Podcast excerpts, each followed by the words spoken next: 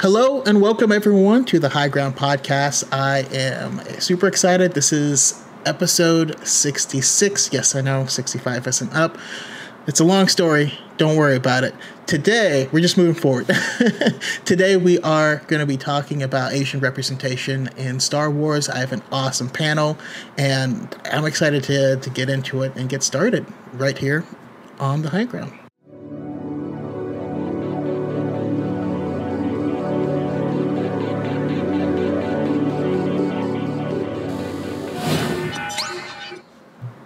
Hello and welcome, all of my guests here on the High Ground Podcast. I am, uh, yeah, I'm excited to, to talk. We got we got uh, two first time people on, as well as my dyad Element Seven, uh, otherwise known as Pep. Um, but yeah, I want to get started by going around, having everyone uh, introduce themselves. Let us know who are you, where can we find your amazing content, and uh, to kind of break the ice, you're a character in Star Wars. What era do you live in? What do you do? And what character we know is your best friend? Um, I'm going to start with uh, with Nick first on this one. You. Uh, I am uh, amazing Nickender. Uh, you can find me on TikTok. I talk a lot about pop culture, uh, usually Marvel, as it's most relevant to me now. Uh, but I talk about a lot of different things, a lot of different movies, a lot of different stuff that um, that find, I find interesting. Um, Radiant Black, read Radiant, Radiant Black, Black, everyone. Absolutely, Radiant Black, personality trait of mine. Um, and I said before the audio cut out that I'd probably live in like the prequel era, but I think I'd probably now thinking about it a little bit more, uh, I wouldn't be able to ride an X-wing in that era, so I'd probably be in the um, oh my god, the actual like the original trilogy era. The original trilogy area, yeah, because uh, probably after after the fall of Darth Vader and all that, yeah. where it's uh, you get a little time of peace where everyone's kind of chill. Pascal. Yeah, you get to hang out with Pedro Pascal. Um, it's all like it also just feels very like Western to me, and I feel like that would be a lot of fun to kind of explore. I'd probably be like a like a pilot. I'm not, I don't have the I don't have the the gumption to be a, a bounty hunter or anything. I would definitely just be like a I don't know like a, a pilot in some kind of capacity. Um, to explore the galaxy as much as possible. Um, I don't want to be like a runner or something. I don't want to be like a, like a carrier or anything like that, but something that would involve me traveling as much as possible. Um, and then what was the rest of the questions? They were.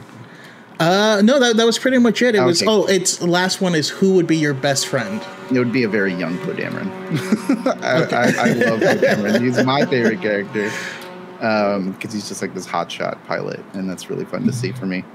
Um, yeah, that's I think that's that's the answer I got for that. Awesome, awesome. I will I will say, if you were in the prequel era, you could still fly a Z ninety five Headhunter. It's true. Um, and those are pretty, it's, it's it's not it's not an X wing, but it's they're, yeah. they're pretty dope too. um, awesome. How about you? Uh, how about you, Victoria? Yes, um, I'm Victoria. I go by Victoria Organa. Um, so obviously, I love Star Wars. Um, but that's on TikTok and Twitter, Instagram, most places you can find me. Um, I post a lot about pop culture, media. I started off with a lot of Star Wars, but since Marvel got really big in 2021, I've been doing a lot of that content too. Uh, Your Loki stuff was awesome. Yeah, thank you. I was going to say you can also find myself and Nick on our our own podcast tomorrow, Voices of Atlas, where we talk about like more of this diversity stuff and an Asian perspective in media, which is super cool. Uh, but to answer the question, I would be a character in the post sequel era. So after the Rise of Skywalker, things are kind of coming down. uh, government's probably reforming around then. Um, as much as I'd like to think I would be a Force user, realistically, I'd probably also be a pilot. I love driving. I love planes. I love spaceships. Like that's why I love Star Wars because it's space. Um, but instead of you were talking earlier before audio issues were discovered about squadrons. Uh, you you like driving in the X-wing. The A-wing was my favorite. I, I love a good A-wing, so that's probably what I'd fly.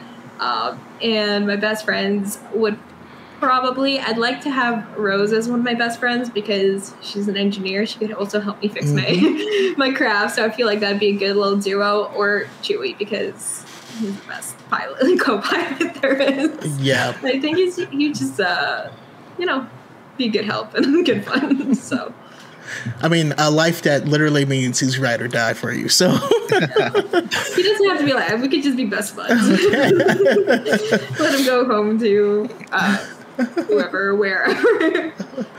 Uh, awesome. Um, real quick, I have uh, Obi Wan in the chat uh, saying, High, Republic. I would want to be a Jedi. Uh, Camilla, uh, Bodiko Wookie, which definitely check out Beings of the Galaxy podcast. It is awesome. You may hear some familiar voices, uh, mine and Pep's on there, uh, but uh, she would be a holo journalist named Lanice Locke who works at Beyond the Outer Rim Holo Mag and runs a podcast called Beings of the Galaxy. So it all comes full, full circle there. Um, X Core Gamer Skills, uh, I live after Endor, and if I couldn't be a Jedi, I'd be a mechanic. I try to make friends with Han and Chewie. Awesome. Um, X Core Gamer Skills, part of uh, Conspiracy Cantina. Check them out. And St. Pat says is going to draw a character for Camilla, so I gotta I gotta check that out. Nice. But uh, yeah, how about you, Pep? Uh, Element Seven. Tell us where we can find you, your awesome stuff, and who you would be in Star Wars. Well, I'm Pep, uh, and Element Seven on the, the interwebs. You can find me on TikTok at underscore Element Seven underscore. You can find me on YouTube.com slash Element Seven S number seven letter S. Uh, I do Star Wars, and I also at the same time don't know a thing about Star Wars. uh, I don't. I don't understand Star Wars, and I'm and I'm a filthy casual, and I must be new to Star Wars. But if you have questions about Star Wars, you can ask me, and I'll answer them. Um, and I do host a uh, podcast with Darth Chaco on Saturdays at 5 p.m. Pacific called Dyad in the Force. We talk about all of the time sensitive stuff like new things that happen, new news that is announced of the week. And then we just hang out with the chat. Um, now I do have to I do have to reach out for some clarity on this question. Is this like a one to one insert character, or is this like am I manifesting my ideal self? Uh, you're you're living your best life. Uh, so so yeah, go ahead go ahead and manifest. I would actually be I would actually be in the High Republic, um, under the tutelage of Orla Jareni. Okay. because she's a I, I love the concept of way seekers and even though she is my master i would be more like Reath and i would be like a scholarly knowledge holocron keeper archivist type of character. Um with that said my best my bestie would probably be Reath.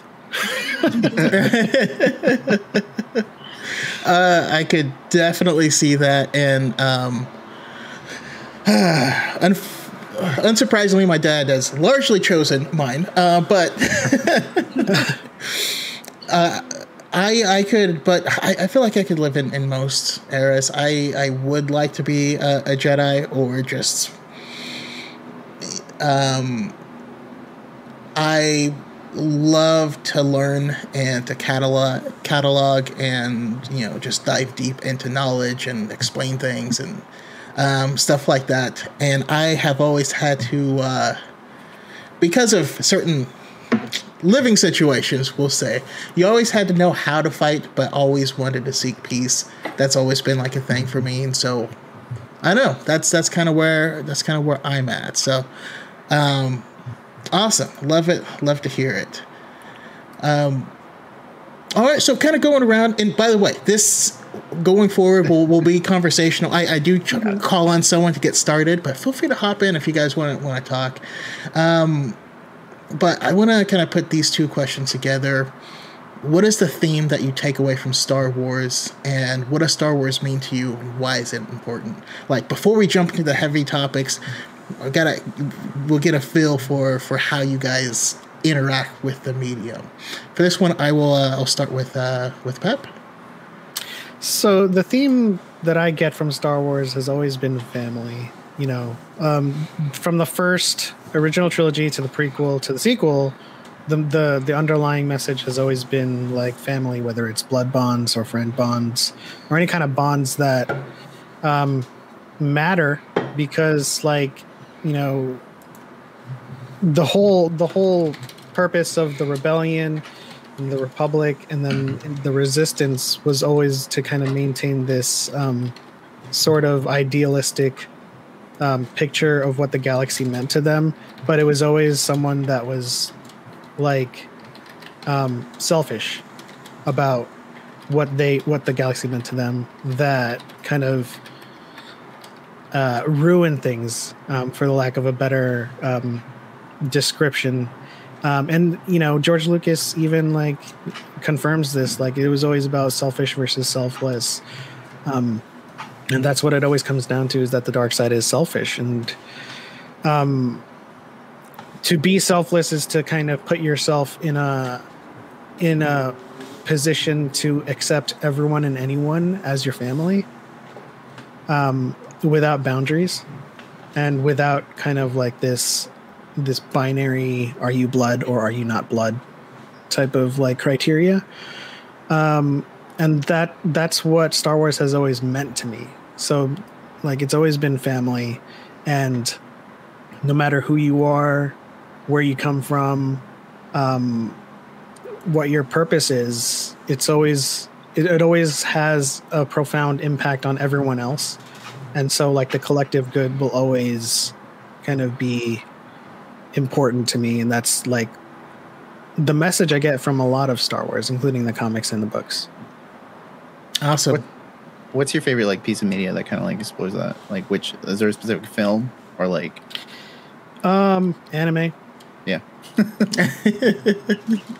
Just in general, it's true. It, it all Yeah. is. Um, but Fast and the Furious. oh yeah. um, uh, how about you, uh, Victoria?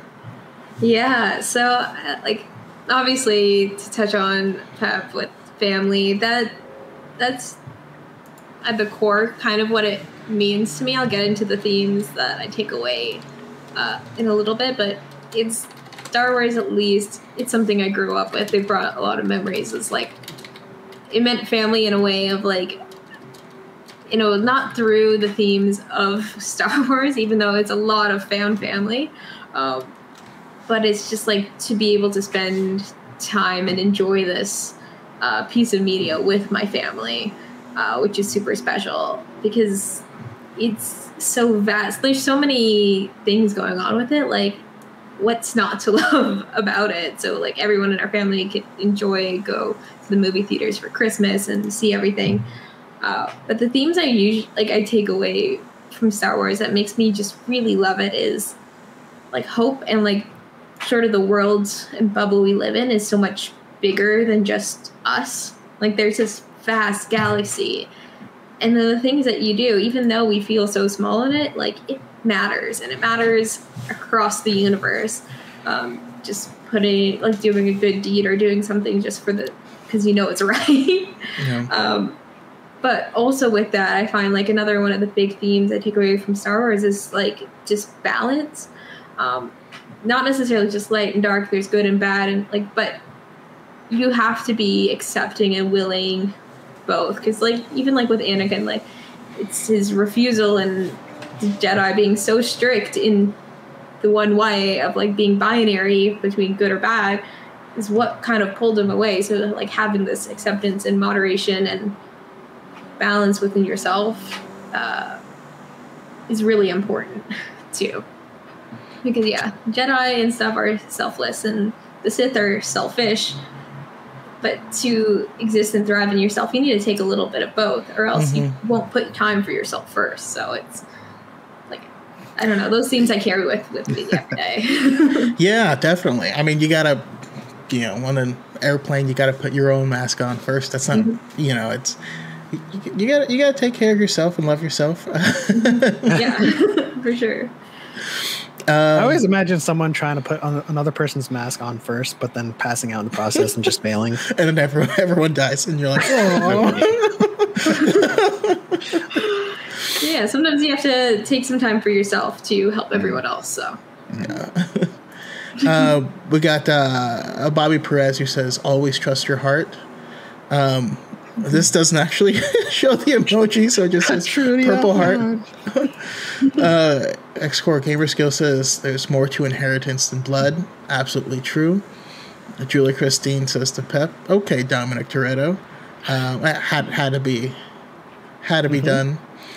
um, and got Lord Dagobert in the chat. I don't know if you can guess what he said, um, but he's uh, Pep. Can you guess what he says? Let's go. Let's go. Let's go indeed. and Bobby also says Star Wars is redemption, which is very true. And I love that we can all pull different things from it. Uh, how about you, Nick?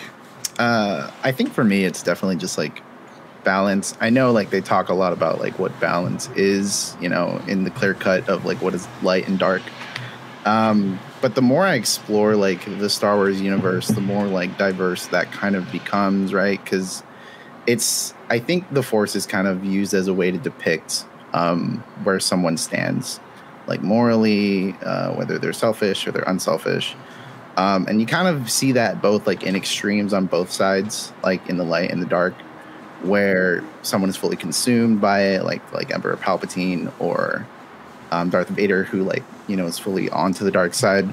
Um, but that's like the journey you go on with like Anakin, like how was convinced to join the Jedi and stuff like that. And then the more you think about it, right? We we've all had that discussion. Like, are the Jedi really good people uh, for what they're doing? Are they really uh, peacekeeping? Uh, in times of the Clone Wars, they were generals, and it's like that doesn't really sound like a peacekeeper to me. Um, is the ideology of being a good person really aligned with being a Jedi? Is is it wrong to fall in love as a person um, and and that be a driving motivation to what you do? That's that's something you see along the lines of like a dark force user.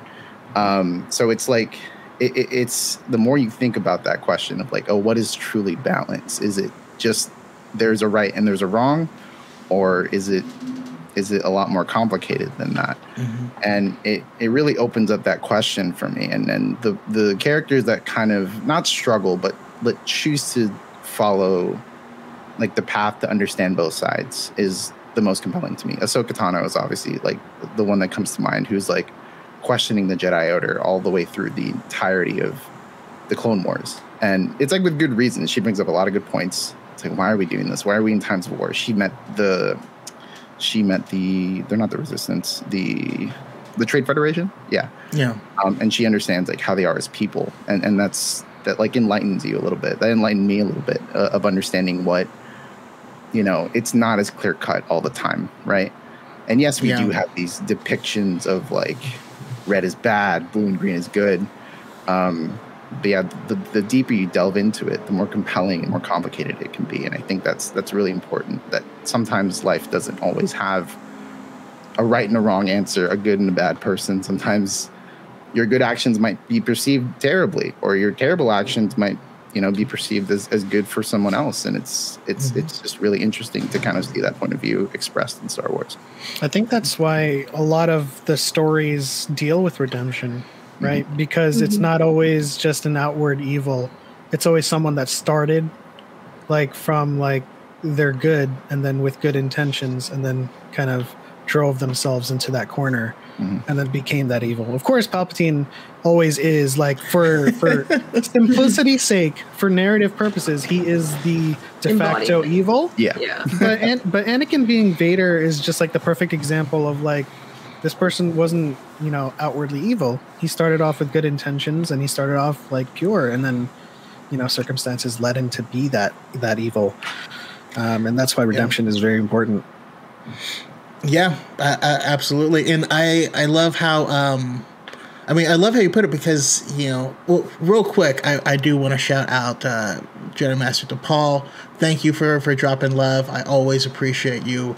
Um, the other half of uh, of Conspiracy Cantina, uh, they're a lot of fun. We've visited on that podcast before, and it's yeah, they're just all the best. By the way, I love this Star Wars community. It's like the best of any community. It's just super positive. Everyone's super chill. Um, it's it's awesome. Um, but real quick, what, what I was saying is um, that I've mostly lost what I was going to say. Damn. I knew I shouldn't have gone off. uh, oh, just just about how, yeah, not not everything is is good or bad. Um, there's something I think about in the book um, Master and Apprentice, where Qui Gon brings up the slavery that's in the galaxy. Like we need to do something about this, and Yoda tells him and, and explains. Um, do you know how much power or influence we would need in order to make that a galaxy wide change? And that was something I've never thought about before because we, as a fan base, we simplify it. But, like, would that require the Jedi pass legislation? Um, what do they impose? Is that them getting more involved politically, less involved? And I'm not saying that slavery is good. Obviously, it's it's not, and and I do think they mm-hmm. should have done more to stop it. But these things always, you know, there's there's always a lot more moving pieces. But since this is media meant to be consumed by younger people, you have Palpatine as like the backstop for evil. Like, mm-hmm. yeah, he's he's he's just bad. But oftentimes, the villain of one story is the victim of another story, which is really interesting. Um, for me, my big takeaway when it comes to Star Wars is I always think about how, um, how you never trample the little people. You know, uh, all all the empires in, are toppled by the people who are overlooked. You know, these people that are pushed into the margins of society, um, and even more than that, like droids. Without droid, like droids are beneath people's notice. Droids screwed over the the Empire and the First Order. Like, you know, uh, Ewoks, not a threat, right? Tiny little bears. No, that bear is stronger than than a human and has knows how to use weapons and has opposable thumbs and eats human flesh. That is terrifying. Play Ewok Hunt uh, and, and, come back at me. Um, yeah, so that's kind of my takeaway is is don't don't look over people. Don't look. Don't feel you that you are above others, um, because it's it's humility that really wins over in the end. I think that's some of my favorite stories from like um, the Clone Wars. Is just like the ones that don't involve Jedi, the ones that are a little bit more focused on like clones. I think my favorite one, I forget the name of the episode, but it's like a, a clone was like missing and he forgot who he was and he was like a fry cook. Um, oh yeah, Gregor. Gregor, yeah, yeah. Oh. And, and, you find out he like he is this like you know badass uh, clone trooper. Um, yeah, like a Jedi comes in and like says like, "Hey, man, you're supposed to be this," but it's really more about him and like his coming to understanding like who he is, and that's like way more interesting to me uh, finding out like stories like that that exist in the universe that aren't always directly connected to Jedi or Sith or, or Force wield users. Those are those are the stories I like um, hearing about a lot. Yeah, same. Um, mm-hmm. Shout out to uh, to our boy Josh Maisal Windu. Thank you so much for the donation. Victory celebration all day, DePaul. Um, there's Jedi Master DePaul is Yub Nub for life. Um, yeah, it's it's it, I go back and forth. Uh, the baseline for Yub Nub slaps as a musician. Go back and check it out. You, it's surprisingly funky. Like, yeah, yeah. It's St. Pat says "Deadly Teddy Bears" for the win, and it's always droids that come in clutch. Mm-hmm.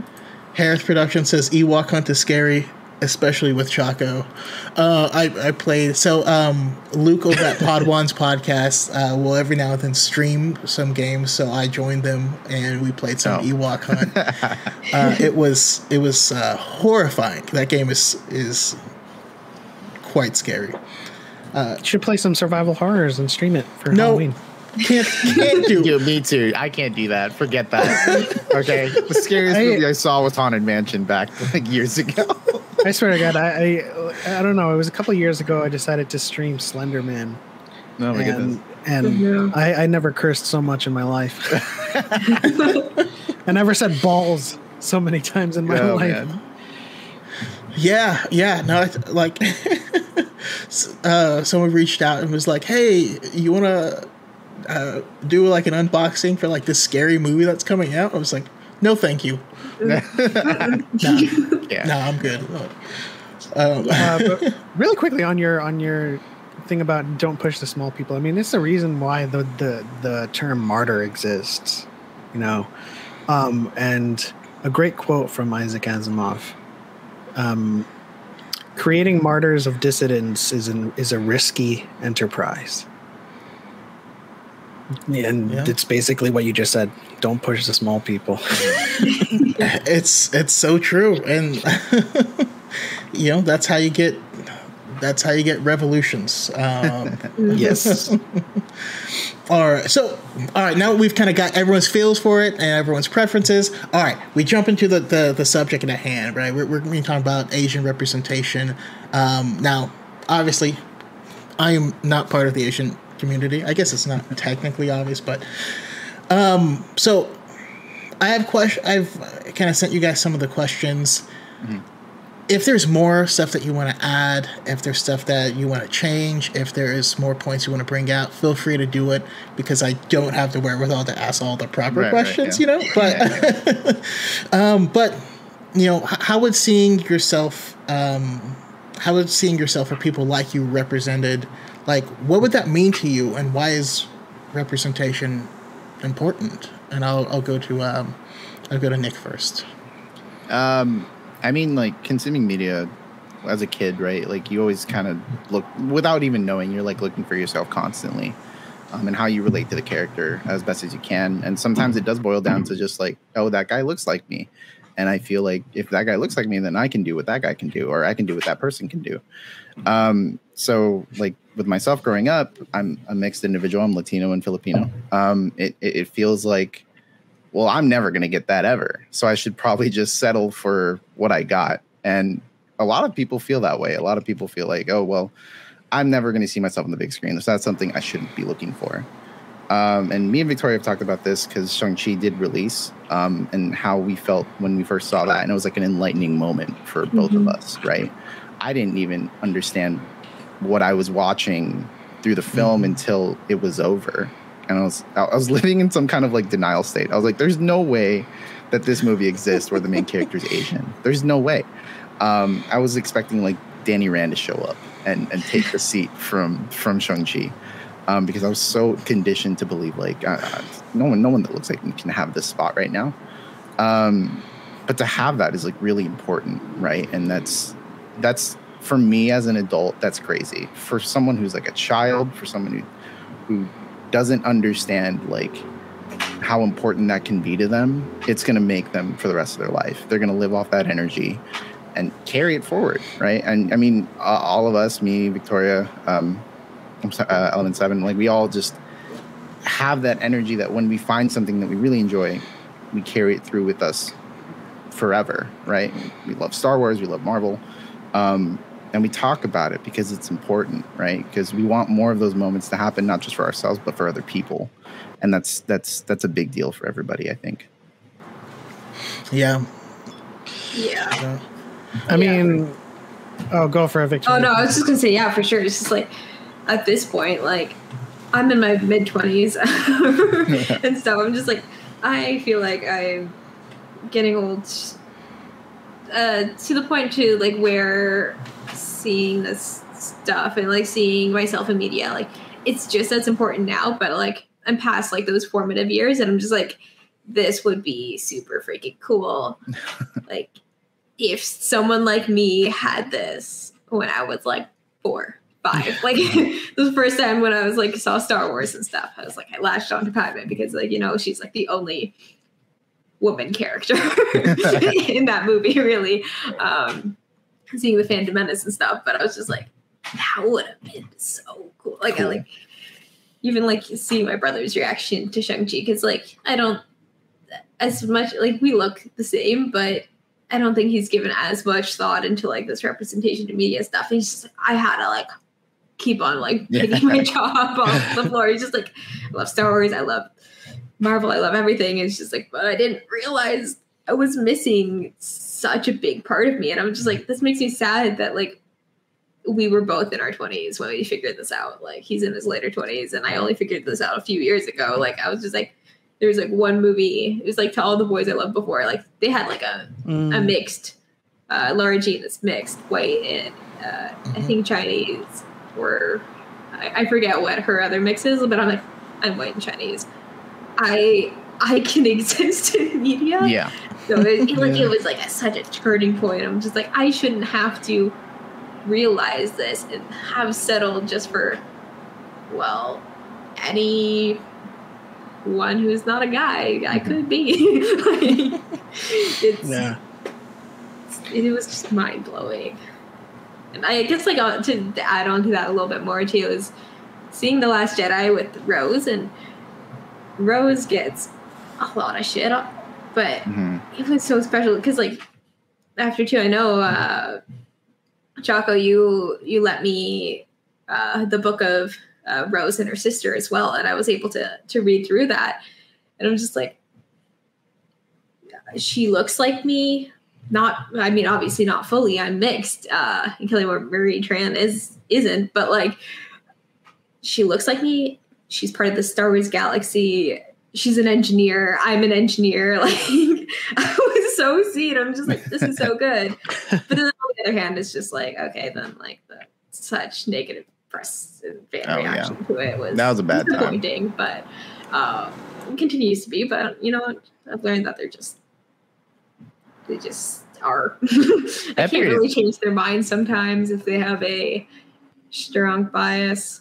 But I'll live unapologetically and uh, take up the space because why why wouldn't there be Asians in Star Wars, right?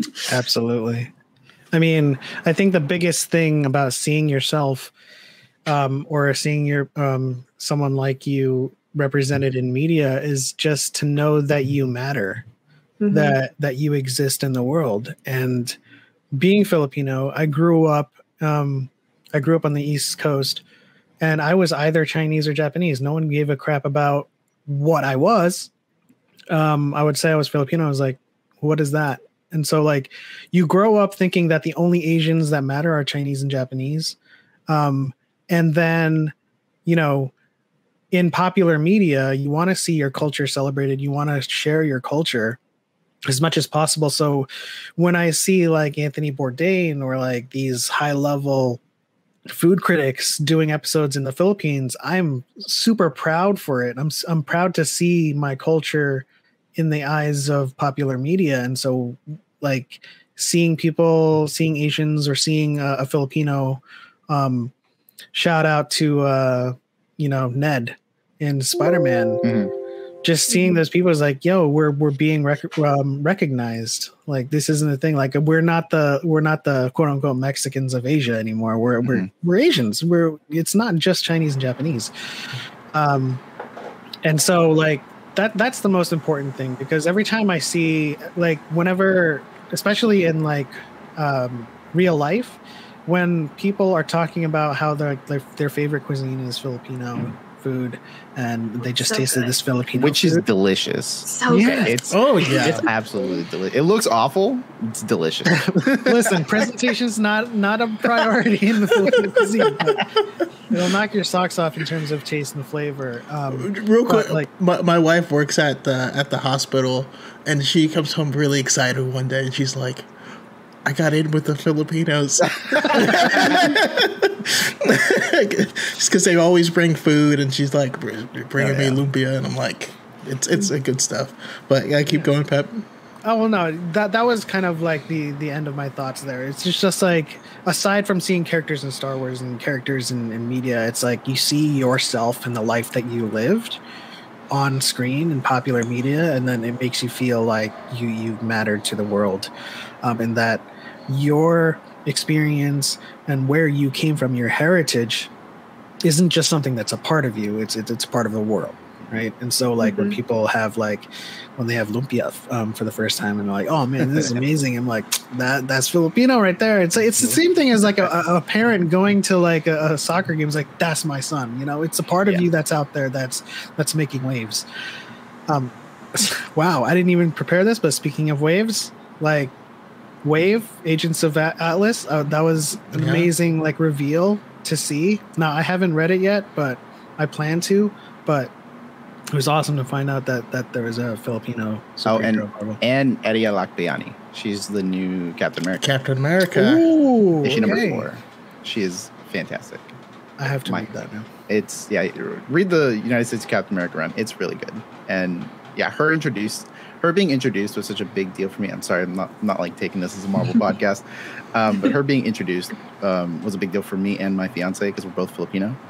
Um, and that means so much to us, you know. That that means the world to us. That we get to see ourselves represented, um, even if these characters don't exist, right? Like our identities are real things and that's that's something we strive to look for. And um, I always run into this argument, right? I think, uh, Dr. Chaka, you've you've talked about this. It's like, well, races don't exist in, in space. Races don't exist in, in Star Wars. They're just they're just people. Or why does it have to matter if they're Asian or black or anything? It, it's it is important. Like, yeah, okay, there's no Asia in space. That doesn't mean people don't look like me. This is media that's made on Earth by people who exist. If that's true, then people can look like whatever they want. So what's the problem with them looking Asian, them looking Latino? What's we just want that. If it's no difference, then what's the big deal for asking for it?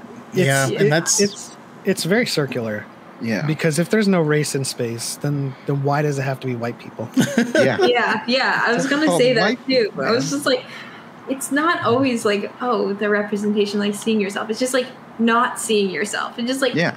you can Yeah. have like all these colors of Twi'leks, and you guys are okay with that. Yeah. But as soon as you have a different shade of human, it, it all goes to shit. And it's just like then.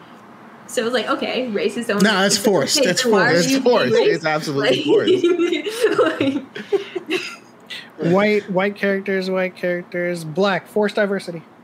I don't understand that at all. And uh, real quick, I, I want to bring out uh, scheming for Sriracha in, in the chat says uh, it really hits home if one day you have a kid and they recognize it. Yeah. I'll never forget my daughter watching Spider Verse, and when Peni shows up on screen, she says, "That's me." Oh, Oh it's man. adorable. Isn't that like?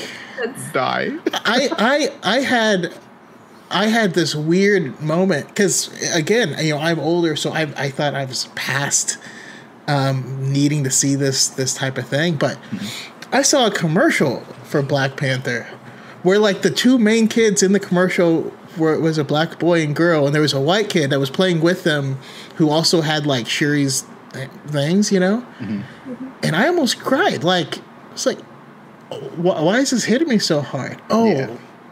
because we've only ever been sidekicks. Right. You know what I mean? Like mm-hmm. to bring up the MCU. Every MCU character has a black Marvel sidekick. No, so, like the, You know? in phase four, they've been sprinkling in the the Asian side character. Mm-hmm. You know, it's true. But but you know to see that I can be the the main character, um, you know, and and whether or not that, like it's it's always mattered because you can as far back as I can remember as a child. I remember watching Doug and I look at Skeeter. I'm like, oh, he's black. Yeah. Why, why did I do that? Everyone did that. Yeah. You know, watch back Dragon Ball Z. Piccolo, he's black, for sure. There's there's no, uh, you know, like, and everyone did that separately, and and it's because, like you said, not only do we want to see ourselves, and we will instinctively look for ourselves, but it hurts when we don't see anything like us. Um, and a lot of these shows, you know, I honestly think that stuff like Star Wars and you know Marvel and comic books are the most important media um, because that's where a lot of um, younger people, you know, kids get lessons in morality um, and helps kind of frame certain things in their mind. And to never see a person of color, like it affects both people on both sides. You know what I mean? Mm-hmm. and they're all just global universe expanding stories too. Like Yeah, they're all white. That's crazy. they're all they're all white and they're all in America. yeah, that's Oh. weird. that's so strange. Like I I, mean- can look out my window and I can see a lot of not white people, people. in America right now. So I'm like, hmm, something's not adding up. Right. Yeah. I mean, even if we're attacking this from the the fiction, fictitious angle, fiction has always been, you know, derivative of life of our Right. world. You know, why do we have Twi'leks? Why do we have um, all of these different aliens who still have human, like physiologically human bodies and, sh- and anatomies that are familiar to us because they're derivative of how we see ourselves? Oh, it's just a human, but with Leku. So, mm-hmm. like, everything, including the aliens, comes down to like how the world is to us. And so, if we don't see a world that is kind of analogous to what we see in real life, then it kind of is like a disconnect in terms of narrative. this is a little bit of like relevant news, but we also the tra- we also the poster for the Book of Boba Fett. Yeah. Correct. Mm-hmm. Yeah, I, I really like how Boba Fett, his actor, God, I forget his name, but he he is of um, Pacific Islander origin. So he incorporates that in the Mandalorian, where he he uses weapons from his culture. He uses he has like these drapes. I think he adds on to his um, he adds on to his armor that kind of is more aligned with like his culture, and I think that's cool. And everyone really loved it, right? But Mhm. like looking into it, it's it's it adds to his character and it makes him just like way cooler.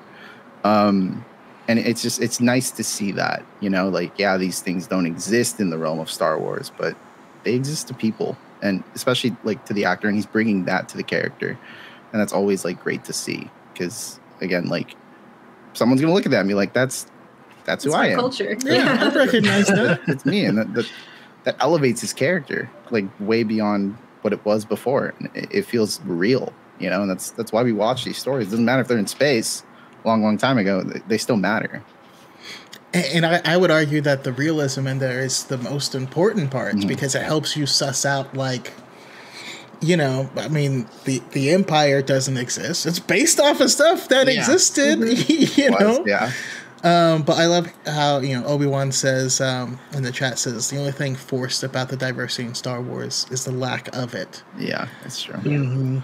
Um, and then uh, Michael Hubbard, you know, it says uh, unrelated but similar story. I let me bring it up. I showed my Star Wars to my eight-year-old niece when we got to the sequels and met Rey. She said, "Girls can be Jedi." Like, it was It's just- important. So And- important. Yeah, it's just. It's, it's right there. but Nick, you were already touching on it. The next question was, you know, why does it matter? Why does race or ethnicity matter? Shouldn't it all just go to the best actor? You No. know, if it, Oh, if- God.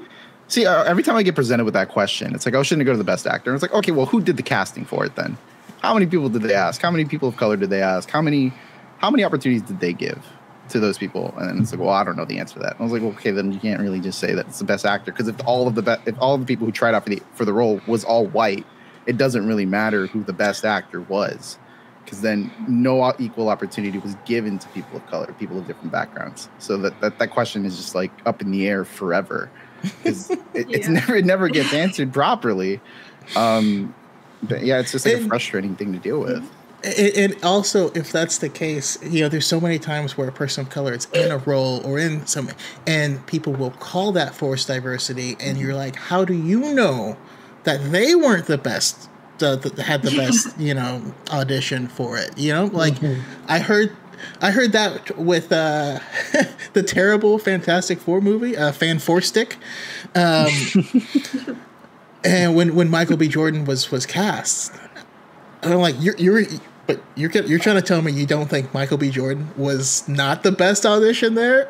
Yeah. Sure, come on, man. Like, But like, just just to gotta go go meta on this, like, what is your metric for best actor to begin with? Because Yeah. if we're talking about like a certain ethnicity that's being represented on screen, you kind of have to think about who is going to give the best acting performance the one who's familiar with that experience or the one who's emulating that like Mhm. finn jones in, in danny rand who is emulating martial arts versus like my pick for danny rand which is daniel wu in into the badlands um, who who lived martial arts, lived that culture, and understands it. But he speaks really good English, and he's a good actor.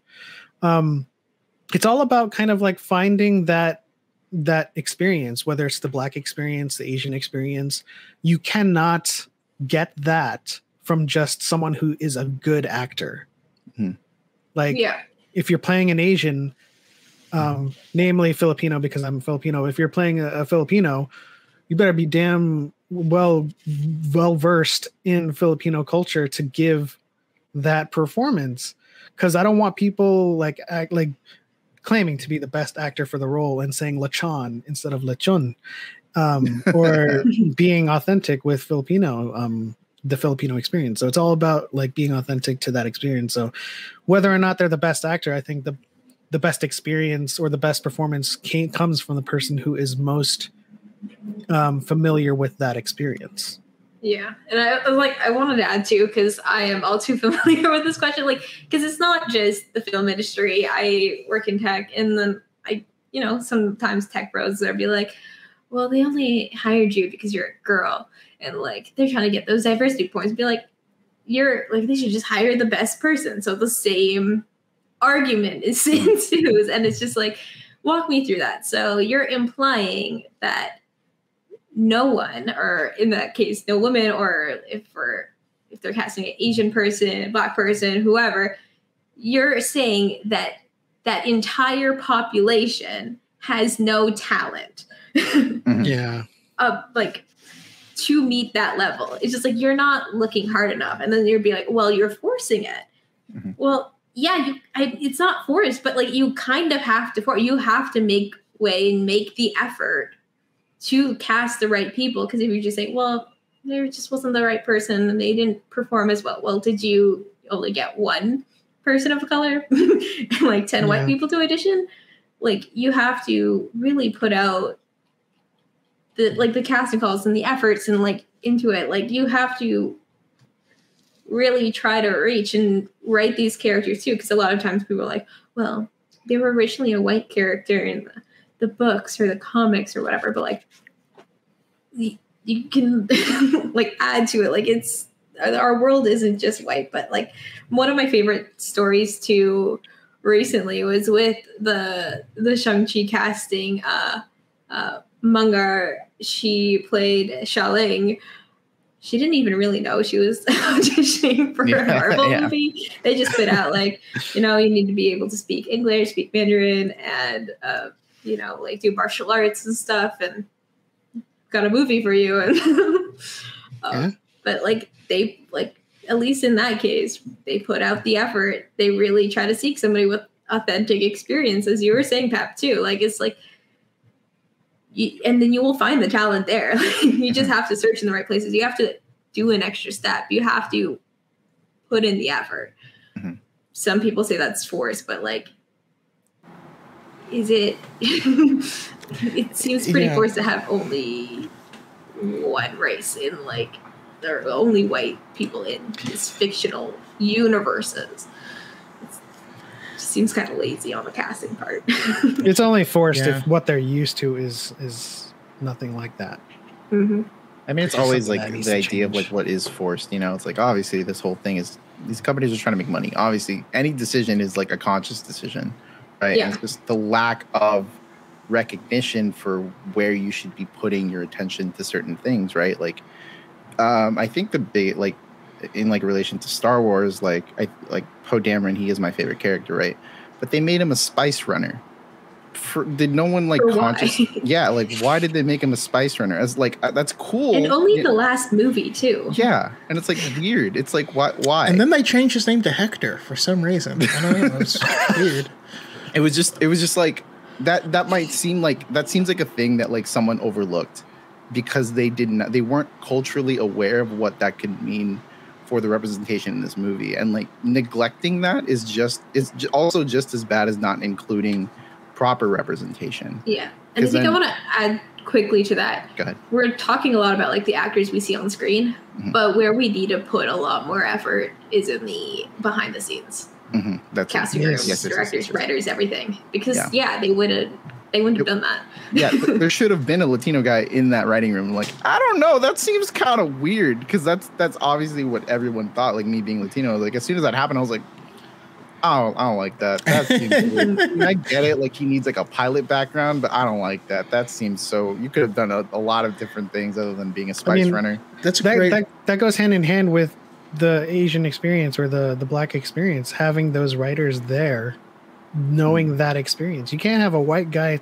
write for the Asian experience and have hmm. Asian actors acting that writing. It's like, no, this isn't this isn't true. And there's no single experience either, but like hmm. having those people in the writers' room will give the the best example of that experience versus a white guy who is fetishizing that experience. Mm-hmm. Yeah, and I mean, we all we all talk about and we write what we know, and Mhm. so just like you said, if it, I I be I bet money that the whoever made that decision didn't think about it like that, Yeah. but but there's also a sort of bias there of of like you know if uh, at a at an airport when they do random checks certain Oh, people man. get checked more than others and you may they may think that they're choosing randomly but there's there's some an Bi- obvious bias bias, that's that's happening and Yeah. Everyone has Mhm. biases too. Everyone you just has have to be bold, like bold enough or confident enough to like admit that you might not see everything because you do have biases. Like if you grow up in a certain neighborhood, certain things in a certain way around all the same types of people, you're, yeah, you're gonna have biases, and that's okay. just put in Well, the you gotta effort be- to I mean, unlearn them. Finn- Finn didn't have anyone um uh, John Boyega got on site and they didn't have anyone that knew how to cut black hair Mhm. And no one ever thought about that, see, and that's would crazy because like I didn't know that. That's that's that's insane to hear. Yeah, uh, but that's that's just like uh this a part of these cascading of uh, effects where if you want to become a barber and you need to learn how to cut different types of hair black hair isn't included with that. And then they hire people to do makeup and stuff and they don't They- have the right makeup shades because they don't do that. And like I've seen after like John Boyega like spoke out about this, like you get a lot more uh, black actors and actresses talking about it, and they're just like, yeah, or like even models too. Like I have to come and bring my own makeup and my own shades to these professionals, and they'll just leave it to me when everybody else gets their hair and makeup done. It's just like that's really screwed up uh, to keep uh, swearing out of the way. But like it's and like addressing that neglect that you have is also like really important like as an artist i understand like i, I want to draw di- people of different skin tones different backgrounds right?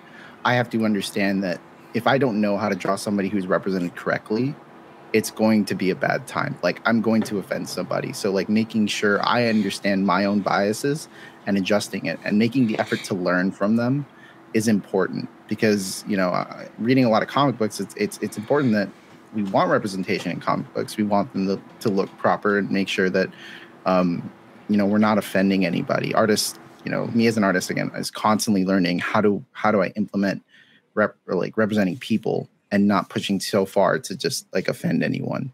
Um, you need to address like where your issues are internally and in the industry. Like, yeah, that is behind the scenes. Like having not enough people of color, having not enough people of backgrounds, being associated with the production process is is obvious when you get the final result because then you do get those issues where something an idea is neglected or someone didn't think about how that might offend somebody it's it's it's clear and, and people definitely see it Yeah, absolutely.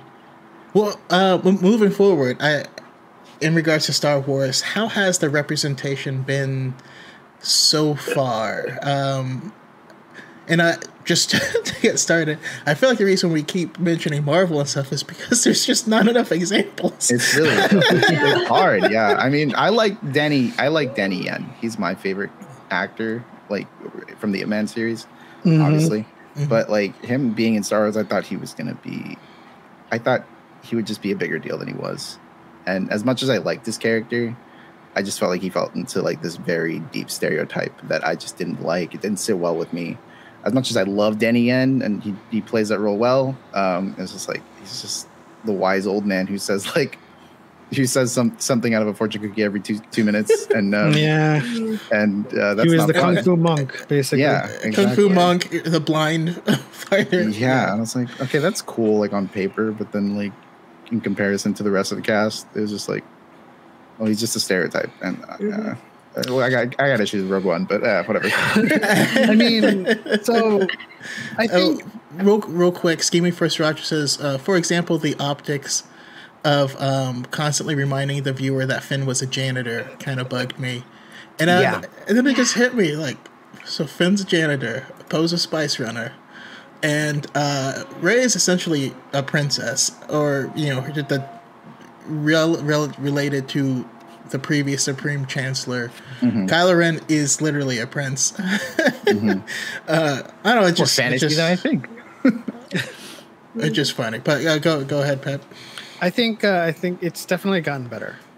the uh, The only the only representation we we had of Star Wars was Neimoidians, and that was by implication only. Yeah, Okay, That hurts. Very- our yeah, the It hurts. Asian the, the Asians Oh, were the green aliens who were like, "Where are the Droidekas?" and they weren't even good accents either. Yeah. But we all even we all heard it. in it. yeah. we all heard it and we were like is that supposed to be an asian accent um and then we have like you know um fennec shand um rose paige like it has gotten better but i think Mhm. i think you know where it needs to go from here is like Well- deeper into the characters themselves right? We, we don't just want to see them. Like i want to see uh, not to go we're going back to marvel again. I want to see i want to see peter go to like ned's home and like have some food with his like lola or something Yeah. and be in that like environment we need that kind of representation too. Like we can't just like it, it doesn't have to be a benetton ad. We can we have to see characters in their environments showing those that environment and culture.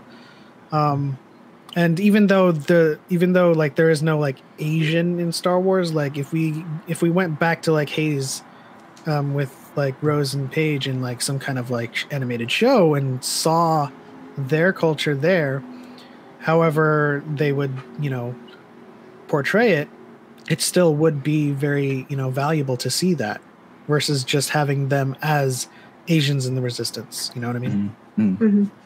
And I, I don't know. I just want to answer that too. Is like, I think we're getting better in Star Wars, not to the same amount of effort that Marvel's been putting in, but we've had slightly less projects come out all at once Mhm. for that. But like, seeing the sequels is a lot better than the prequels, and because yeah, we only had the Neimoidians, and in the original trilogy, you only had one Asian woman in a remastered version that they filmed. See, like see later for like the the that Cantina song. Oh. they brought her in as a That's and it's just like that was filmed after, like ten, to at least twenty years after that. But like we've been getting better, but but where it's been probably best, and I haven't consumed all of the High Republic content yet because there's a lot. We're getting a lot of different types of representation there, which is really good. It's got a lot of material to be there, but we haven't really had that experience on screen yet. And for the ex- characters that we've had, we've mentioned like different uh, stereotypes that are still sneaking their way in. But it's like a matter too of they're also not really supporting the actors too, Mhm. because okay, cool, we have Rose. She's you know a caring engineer. She's just like like one of the little guys like at, like the heart of the re- she's basically a core of what the resistance is is like Mhm. uh, she has hope she wants to do better for the world even if it's just her small uh, part and she, like so but other planets like hers like doesn't kind of get left in the dust or taken over um, but then just because bad fan reaction because they're like oh why is rose here basically just completely cut out of the rise of skywalker Yeah. it's just like That sucks. it's you were doing you're getting there you were so close but then you shy away and for Yeah. why And I the worst part is like people were like, "Oh, we don't like." It's not that she's Asian that we don't like Rose. We just don't like her as a character. And I was like, okay, but like she kind of represented a big part of what the Resistance was doing, Mhm. and you could have inserted technically any character, yeah, sure, but what was wrong with her specifically? Why did we bully her? Why did we bully her actor? That's Yes. that's Yeah. what was terrible. It's like what was that that part didn't sit with me. You can criticize the series, sure. I, I'm I'm all for that, but you don't have to like every character either, Yeah. but it's but to, to go out of your way to bully an actor out of a role it, it just seems crazy when her 'cause then- character is just literally a kind person who Yeah. cares about animals and people. I I legit I didn't understand, and I still ask people like, what did what did she do? And they're like, oh, it's so much worse than Jar Jar, and they're like, She Okay, took up too much screen time. I wanted to see lightsabers go click clack against each other. tired of jedi man i'm so tired of jedi You're Finn. You're the hero of the resistance. Oh man, this this woman. I don't understand. I don't like it when they speak. yeah, oh man I, I, I legitimately like, and, and I, I, oh, I, I cringe when I, you know, you guys mentioned the Neimoidians. I actually had a, a discussion about this with someone. They're like, "What? There's plenty of black people. You had Stass Allie, and uh, like, no, you can't just, uh, hey, you can't just put like." You can't only hire black people to be aliens, you know. Right. Like that's it's so we and, and legitimately, um, Adi Gallia and Stass Allie, uh, among with some other characters, only became two characters after they realized that they don't look alike. they filmed both. they, they had a character in the in the Phantom Menace. They brought in a different person to be that same character, and in post they're like they don't look anything alike. like, i don't know Ah, they're, they're, they're cousins or whatever. That People doesn't matter. color aren't the same or replaceable. like, you know, I, just mean, pull another one out. Mace Windu isn't even a Coruscanti human. He's he's an alien. he's Yeah. from Haruun Kal. So even like oh man, like the white people are on Coruscant, and then like all the other like ethnicities are of a distant planet. oh my gosh. And then people think there's no races or ethnicities. You- you know what's in- Star Wars if they put them interesting- on different planets. yeah what's interesting is the more uh, I, i'm not well versed in the races of star wars. You guys said it like a million times and i kept it in my head. Um the, the asian coded aliens right? Everyone's chill with having asian coded aliens for the sake of their entertainment but the moment we just want an asian actor in there they're like no. It's like oh but you're cool with having an asian coded character just to say some funny lines in a funny way like, yeah we're cool with that Jar Jar too is uh, Yeah. very much Jar a Jar's- walking stereotype. Yeah. Not Irie. Like that one. Ew. I mean, there was a lot of like backlash, or not backlash. There was a lot of like, um, you know, ire from those that side of the fandom for people saying that Ahsoka was black coded too. Like, right yeah what's so wrong with that? Yeah, Yeah. people are so upset, and it's just like She's- she's black coded and then what is it? But she has like indigenous roots in in um or like indigenous like lifestyle in in clone wars. Um Mhm. but i think that's that's that's fine because it's like you you can again as people of color with different backgrounds we look for things that we la- latch onto and there's nothing wrong with that because it's a shared experience um so it's really it's really weird when people get upset about stuff like that i, I it's, I can't comprehend it I remember that that post, like, oh, the girl said Ahsoka Tano was black, and people got super pissed, and they're like, "Well, you have Rosario Dawson." They're like, "But she's Hispanic," and you're like, "But she's black." Like, yeah it's just what, definitely what, what, what, what is You can be what is your argument here? Yeah. Um, uh, I I don't know. It just it's always it always kind of makes me kind of makes me laugh. Well, okay, so and then also you know, and I I, I stitched your video saying you wanted to see an Asian Jedi, Mhm. and I showed you one. You know, Oh, that was uh, you. Lily. Okay, yeah. yeah yeah yeah that was me Um, and the realization, like, oh yeah, but this person exists has existed for two weeks. yeah yeah like, and, and as as much and uh, the character is super cool, and like Hmm. the how the lightsaber are clipped are meant to like feel like drawing a katana um, Hmm. is is cool. But like, yeah, there's just not enough. So, so, Right. so the question is, what needs to be changed or added, and what needs to be taken away? You know, what's what's been wrong? What do you guys think? Um, well, I think I, I think I touched on this a little a little bit in our previous discussion. It's just like you need, you need characters to have depth and story um, behind what they represent. Like you know, we were talking about having the black um, a black actor playing an alien in the background. Like, come on, that's that's not that's not anything, you know. um, so just kind of like writing that writing their culture or writing that like fictional culture around something that's derivative of their own culture where they come from would be a, a start in, in terms of like a positive change um, for representation because just having those characters on screen isn't enough i mean Yeah. it's, it's it's it's a good start but like i would love i would love just as an example i would love to see rose's you know home world and their culture on Hays, uh, and the the kind of like history and mythology behind Haysian Smelt. Um, uh, uh, yeah, and that that that would be a good good change to start. And what would, um, I guess,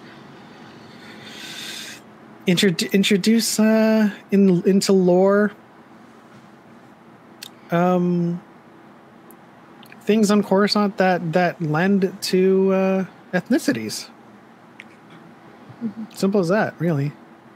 Yeah. I was gonna add on quickly too, of like your point with the the writing and the stories is like I think the first thing that they need to do is hire more people of color to write their stories in the Star Wars universe and really focus a lot of their time and energies into that. Um, kind of like it'd be so cool if there was like a Black Panther or a Shang Chi movie of Star Wars. Mhm. Like that would be Hmm. so epic um too especially like because it's not super unrealistic like they like people too like is it uh brooke b dazzler's video too it's like like oh why are they leaning on like japanese culture and anime for star wars it's just like they pulled a lot of Yeah. most of the jedi culture from asian countries Mm-hmm. Mhm. so why aren't they in the writing rooms? Why aren't their stories being told?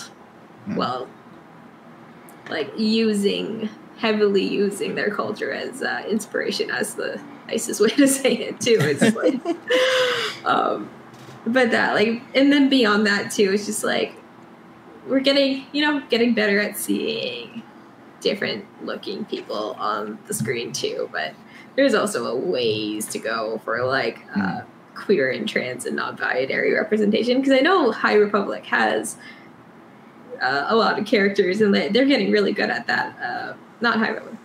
Yeah, it's High Republic. The new the new stuff that's coming out. but I'm like, because I'm like, oh, I got excited. Even uh, even in Squadrons, like, oh, we have a non-binary character and they're not just a robot. Mhm. Exciting. so we need to continue that because like everyone like so many non non-binary people I knew they're like oh my god I'm in Star Wars and I'm not a robot. I'm like this is it's exciting but like to be able to tell those stories effectively you need people in the writing room honestly Mhm. that's the only stuff. It just like reminds me of like the argument of there's no race in space, um, and I'm like, so there's no two genders in space either. Yeah. but they're yeah, So, In your perfect vacuum of fantasy, they're there's only all two. straight oh man Um, yeah, I, I just, I, I, I couldn't like. What's funny is I tried to be really cheeky with someone saying that in my comments, um, saw that, and then they were like, they were like, yeah, and I was like, no I don't think you understood what I said. Um, Um, They never do. yeah. Um, obviously, we have visions now, right? And we're like me and Victoria are going to talk about tomorrow on our podcast um, about how that's just like all Asian influence. It's just strict Asian in- influence, um, and a lot of uh, most notable one is like the duel, right? It's like Japanese, uh, you know, like period piece kind of fighting, and it's it's it's just it's really cool to see. all of them like inherently have like um like they have Asian influence because they come from studios that are you know are making anime in Japan. And that's cool to see. And and it's it's kind of been upsetting to kind of see the reception of people just being like, well, this isn't really Star Wars. Um, this is just like a, a like this isn't this isn't always canon. find like the most paper thin yeah, reasons to be like, mm, that's what I. that's not Star see." Wars. And it's it it kind of sucks because I really was hoping like this was gonna be like canon. Like a part of me wanted to be like, yeah, this Mhm. is real. This is it. I don't care how ridiculous it is. Uh, this is uh this is this can exist in the universe. And uh, like I, I get like it not being canon. At least I, I I don't know if that's true anymore. I, I've had numerous people say like it is canon. It's not canon. It's not confirmed canon. It's doesn't not. really matter. Yeah, well, it's it's one of those things that's like people are way too excited that like this isn't canon. It doesn't need like we don't need Asian things in our in our universe. I'm so happy about that. It's like It's such just a an weird. alternate reality. Yeah, it's like such a weird thing. It's like Yeah. I'm like excited because yeah, you can do all this weird stuff. Um, that's pretty exciting. It's like no, I just don't want Asian things in my universe. And it's like that's weird, man. I don't know about that. That was a weird thing you're saying. Uh, Um, Scheming First Roger said George Lucas made it no secret he pulled from Kurosawa, Kurosawa films. It's only fair that Japan and anime adapt Star Wars, and I'll go even further than that. In um, in in uh, what is it the Empire of Dreams um, documentary, he mentions either that or another documentary. He he mentions he thought he was going to have to buy the rights to Hidden Yeah. Fortress because the movies were so similar. yeah. Um, like that's that that's not inspired by that's plagiarism. If you have to Yeah, worry yeah. about that. Um, I mean, even the Last Jedi, you know, took some Rashomon. yeah, Um, well, I mean, films in general have taken from Rashomon the the whole like unre- unreliable narrator, you know, flashback um, story thing Mhm. motif. Um, and then we have you know Lone Wolf and Cub with Mandalorian. It's it, Japanese culture is everywhere. Vader's kabuto, his helmet, it, it's it's everywhere. Mhm. And those people who are saying that, like, Japan, uh, Star Wars isn't Japanese. They're the ones that know the least about Star Wars, and it frustrates me.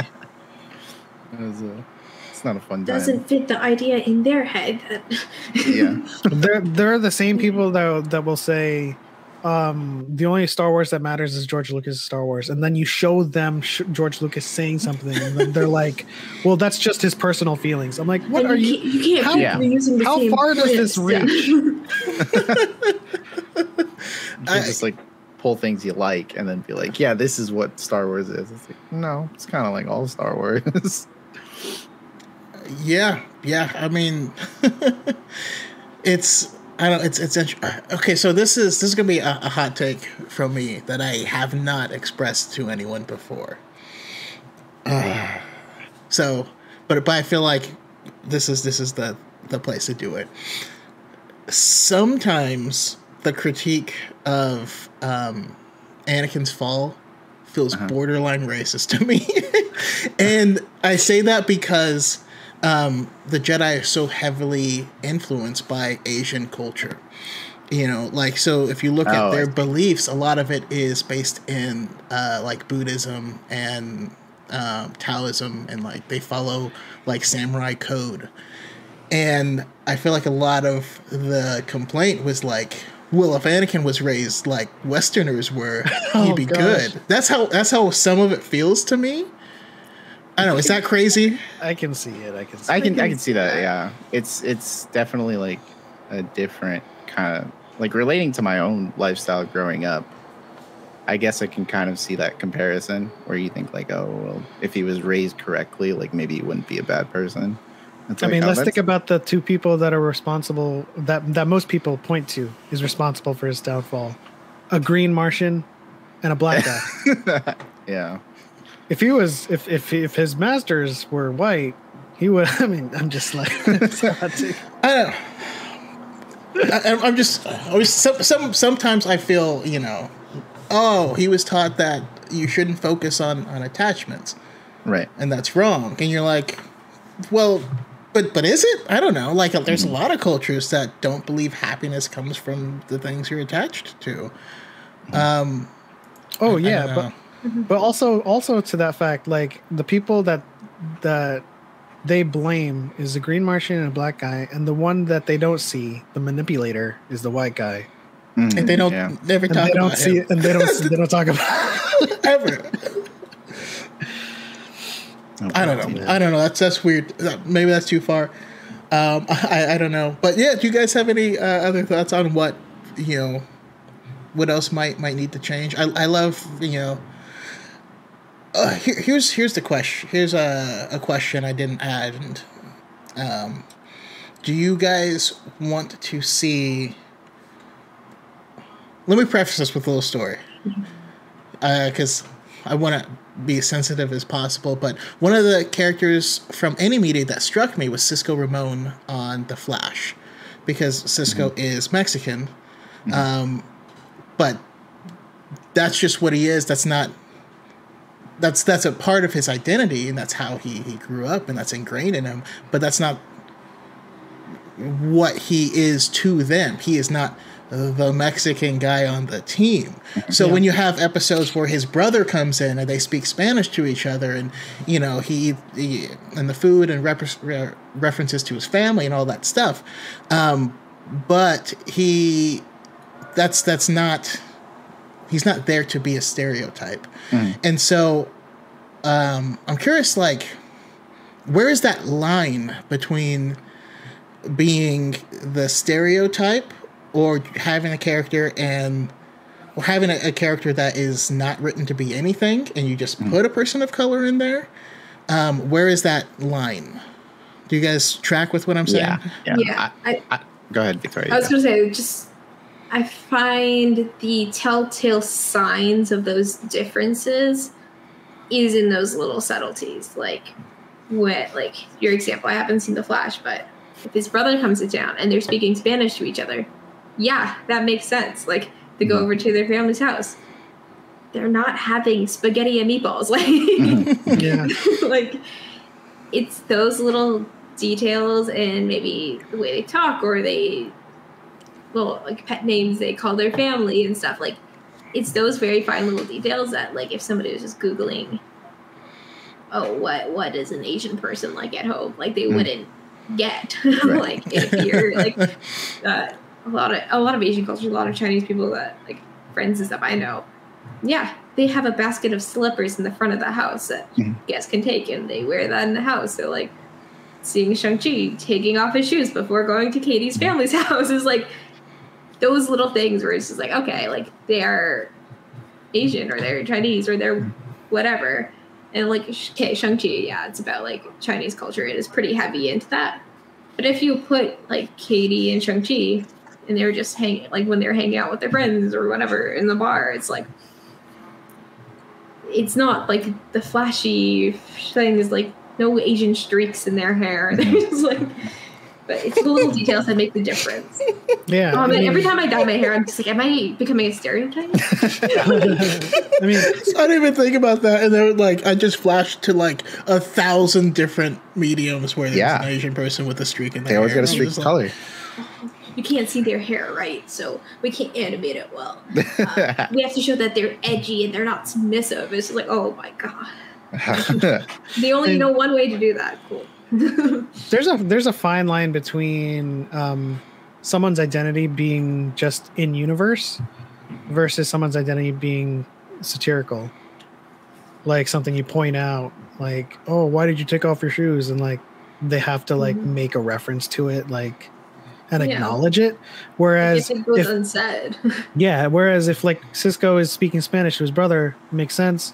It's fine. Um but if like that became a satire for that episode where like i don't know someone is like oh why are you speak i don't understand spanish or something like just making making um light of that situation. It's a very fine line but i think like if you can incorporate their experience and, and their identity into the universe just as it normally is existing then without there like shouldn't be a point, yeah, point, without pointing it out saying like hey check it out We're like they're brothers and they're both Spanish and they speak Spanish to each other, right? Get it? Get it? It's like you don't need to do that, like because As long as this, the script isn't poking you in the ribs with its elbow, I got you. Like, eh? that that that does boil down to like people writing the proper content, right? Like Yes. the only person who would know that are people from that culture. And I think the uh I think what's what you asked is like what that fine line is is that like well both kind of need to be implemented, like taking someone of a different ethnicity and then dropping him in a place where that might not be so relevant, but also having characters that that is relevant. Um, growing growing up as like a mixed person, right? I grew up in a Filipino household with uh, my Filipino grandparents, um, but they were very focused on assimilating to American culture, um, which caused me like to associate myself with other Filipino people as not being Filipino enough, and that sucks. That that that hurts a lot. So it's like I look at characters that like uh, I I see a lot of Latino representation, and people say like, "Oh, um, that's not good Latino representation because they don't even talk about being Spanish. They don't talk about being Latino. They don't talk about being Asian." Um, I think it's fair to have those people just be dropped in. It's like, well, why can't they be Asian? They don't always have to embrace that culture because then you do fall into that like oh this might be too much of a stereotype. Um, but with that you can't just have that and then not accompany it with having embracing of different cultures. Um, because there are people who feel like me who feel neglected and feel like oh maybe i'm not asian enough to talk about this. Maybe i'm not asian enough to really speak about it. And i don't want like when i have kids i don't want them to feel that way. When you know there's there's mixed kids all over the united states who feel that way. Um united states is a giant melting pot. Canada's a giant melting pot. And it's like Mhm. there's going to be people who feel that way where it's like they're not going to be asian enough. They're not going to be latino enough. They're not going to be anything enough. um me too. yeah exactly. Um so not white it's enough and not Asian enough. It's like yeah. weird. um and we want to resonate with those characters that look like us but don't that might struggle to find their identity in their culture. And that's that's something i like to see um and, and that's why with with um, Shang Chi, I appreciated having Katie there as well. Yes. Mhm. I was Yeah, gonna Katie's, say, like, a great I'm one, just like, yeah. uh, the moment she couldn't really pronounce her Chinese name properly, I'm like, girl, same. yeah I, I know it. I won't speak it aloud because I know I'm saying it wrong. Yeah. And I'm like, I'm not confident in that. And growing up in like that very Asian American, but focus on trying to be like American or Canadian or whatever is like, because frankly, my dad had a lot of pain when he grew up in Hong Kong. Like, Yeah. he didn't come like there's i know a lot of people too like also international students that i know and i'm friends with and like sometimes they speak about like oh yeah like we came to canada to prosper be like my family got sponsored by an anglican church we're not an anglican but an anglican church to come to canada to have a chance at a better Mhm. existence so he rejected like i didn't go to chinese school i didn't do this i didn't do that like i can't speak uh, Cantonese is what my family spoke and stuff like that. It's just like there's such a focus on uh, leaving that identity behind. So Mhm. it's like that feeling of Mhm. enough and having characters like Katie, where it's like even her like small little things too. It's just like not just like oh perfect Mandarin. Here's my new Chinese name. It's just like Mhm. that that too. Yeah, Yeah. I, I, I, I love you know it being a melting pot and having so many different stories. You know that concept of you know maybe maybe your dad comes and wants to get rid of that because he's trying to assimilate, but you can't ever properly assimilate because I look different. you know. Um, I mean, and, and, that's and that's I've. Oh, sorry. Not to make it about me, but I, I've had a very similar experience. The area I grew up in, um, all th- from kindergarten through high school, I've never been at a school that had more than six black people at one time. And you know, I had to every day answer if I was related to. Is that your? Is that your brother? Like, is that no, no? None of them are. I'm not related to any of them. Stop it. Um, bro, grade school. I was the the second Asian. Ooh. and the other Asian was Filipino, so we are we were automatically brothers. Yeah, we had like three or four in elementary school, a little bit more in high school, and then I changed high schools and I went to a bigger city. I'm like, oh my god, a mixed person, but I got grouped in with the Asians and like one of my last names. It's not hard to pronounce. Same last name as one of my other classmates. Uh, they'd always say my name wrong, but mine always came first in the alphabetical order, so they learned how to say his name. But I'm just like, come on. like, but then we'd have Asian days, and it's just like, okay, like this is cool. Like we'd all hang out together here or there, and I never felt Asian enough because I would always say, I'm like, oh, we're like four and a half. But, but it's like, I don't know. It's it's weird. It's right. it's Yeah. really weird. I'll, I'll go on record saying Danny Rand needs to be mixed. I think he should be half. I think that would be a good call. Yeah. I think that the purpose of him being. I, I agree. No, the purpose of him being blonde hair and blue eyes is to show it's a fish out of water story. But you very much have that within the same Yeah. community. That's what you saw with with Katie, and I know I, I would I would love to see that myself. That's the importance of having writers that can kind of shed light on those experiences because like like I said before, there's not one Asian experience and there's not one Asian American or Asian Canadian experience. They're all different in some way, shape, or form. So like having one person kind of like give like a, a gestalt of any experience that is reminiscent of what we experience is is a good thing. Yeah, and that kind of goes hand in hand with uh, Cal's uh, comment. It says, "I feel like, like they should have people on the writing staff, uh, on the writing teams, and on that set that know and live these things, rather than needing them to rely on Google." Yeah. And Yeah. I just want to, I want to find the person that, because you know it's happened at some point where they're like, "How to be Asian." oh man. All right, let's take some notes. Like put that. I think what uh, to answer the question, like what they should do more of, it's like yeah, do include those writers to really not just like Asian people, but just like all cultures, right? And in the world of Star Wars, right, there are different worlds that borrow from different cultures. We can definitely explore those cultures through different alien species. We can they can be human looking. It doesn't matter. The, the the range of what Star Wars has to offer is there. Um, and like Star like uh, Disney and you know uh, you know Lucas films can't back down from that. That's that's what's upsetting with the whole Rose situation is that they bent they bent backwards for it because of the reception was so bad and they were like okay we're just not going to do this. They shafted Rose's story. They shafted Finn's story. Finn's story. They shafted um, uh, Poe. Dameron's story. All of them, like all of the all of the characters that were of different backgrounds, were just shafted, and it sucked to see. Like it was so disappointing. Um, so yeah, there needs to be an effort to do that stuff. They also just need to hold their ground doing it. Um, Mhm. because what's the point of even trying if you're just going to give up Back anyway from one sign of heat? It's Yeah. Yeah. just Okay. disappointing to see. Yeah. So. I mean, they replaced her with a with a slug who who by all means can't be an engineer. I, I I love I love Klaud. Uh, don't get me wrong, but he doesn't have hands. So That you know of.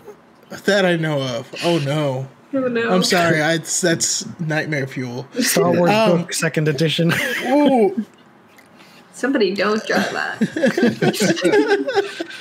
um move forward do you have a fan cast for a for a project or a concept that you'd like to bring into the the universe like like you have the, green stamp um what what would you do for for for me daniel dae kim live action revan i i think he would kill it i think I, I, I saw that. Yeah, that's cool.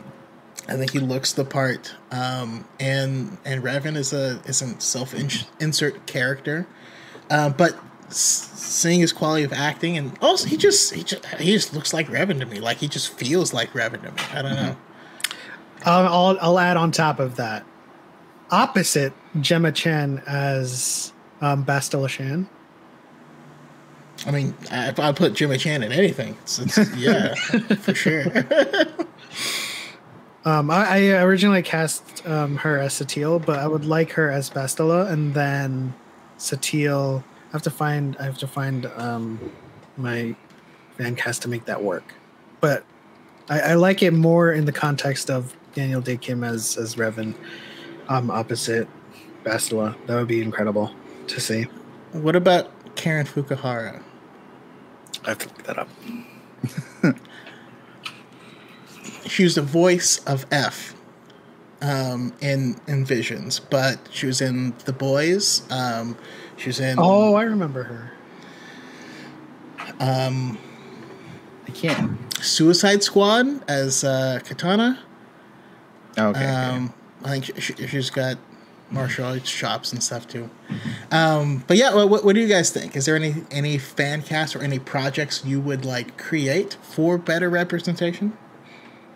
I think I, I- just, go ahead. Uh, Sorry. I was, I was just gonna say, um, you know, I'm kind of really trash at actors and fan casts and stuff, but No I'd worries. really love a story around the same time, like, kind of, because we're kind of leading into it with the Mandalorian and seeing Grogu at like uh, Luke's training and stuff. So like, it'd be cool to see a group of those younglings really, and have them all different ages because Luke is just finding them throughout the galaxy, really. Uh, but I think that'd be a really cool story to tell alongside like a little even like having Ben Solo just be a little cameo at the end be like, oh, he he was just one of those kids. Like, there's nothing super special there. Like, and it's just like, It's sad when you think about it, though. It's like, I, oh, I like- mean, yeah, no, but like, I mean, he didn't have a great time. yeah, yeah. Training with his uncle Luke, he missed his family and felt alone. But uh. I think it would be interesting to see a group of young force users and kind of see where they like went or what happened or it's kind of a sad story like kind of like a rogue one kind of ending probably but it's i, th- I think that'd be very interesting and you could get a lot of young young actors and actresses too because i think that could be like really cool for like kids to see too be like oh they're actually kids too I, I I love that. Where I mean, because we haven't seen anything that truly follows people through becoming a Jedi. Like you, you just kind of have- gloss over that part. like Anakin jumped from Phantom Menace like onwards, huge age gap. It's just like, oh, this happened. Okay, he's older now. And he's just like, oh, there was younglings there, but killed them. But, but we don't really have too many like kids. I guess Ahsoka. but Yeah, she's but even even like, Ahsoka a starts as a Padawan. I, I would love it Yeah. uh, a, a Harry Potter esque where we we watch the journey of learning these things and what they actually train for. Um, get the kyber crystals and all that stuff. It'd be adorable, but also like something for kids really to look up to. Kind of like in a Harry Potter sort of way. I, I would want to see a um, like right after episode three. Or no, is it three? Yeah, right after episode three between episode um, four, where you know Jedi are on the run, and they basically have to like hide who they are. I feel like every time we got like a Jedi that showed up, everyone was like real hush hush about it, or like it was it was it wasn't as like monumental. But I feel like there was a period of time where like people were hunting Jedi if they were still alive. I think that'd be like a cool opportunity to explore, like who, were, who what happened to the because we see Anakin unfortunately take care of all the younglings, right? But there were Padawans out there that were still like you know like they, they were still just starting their training, like they just started going out in the field. And I asked like, well, what happened to them? Like, did they all also go? Uh, Like, I know there's a couple that are in Legends that that did survive. There's a couple, I think, in universe that did survive. But to see that on screen, I think would be really exciting. Um, again, I'm also like really terrible at, at fan cast. Um, but Marvel is a, Marvel and, and Star Wars are not uncommon to sharing actors. I would want to see Simu Liu there. I think that would be pretty fun as like a young Jedi who just like lost his master and like has no idea what to do. Um, kind of just like goes rogue and like tries to find life not being a Jedi anymore. I think that would be like kind of fun. Um, but also like a prequel to the sequels. Um, and it's finding out like how Poe became Poe, how you know I guess well Finn Finn's continuation story I, I feel like we're owed. I want to know what happens to Finn. There's so many questions Agreed. I have about Finn. I want to see him train. Yeah, like we didn't even get confirmation what, what he was gonna tell. Well, I guess we did. I'm, I'm not sure. I haven't like really delved into like the the details of that, but like he was gonna tell Rey something, and we never knew what it was. At least in that movie. I Um, think you only get in the book.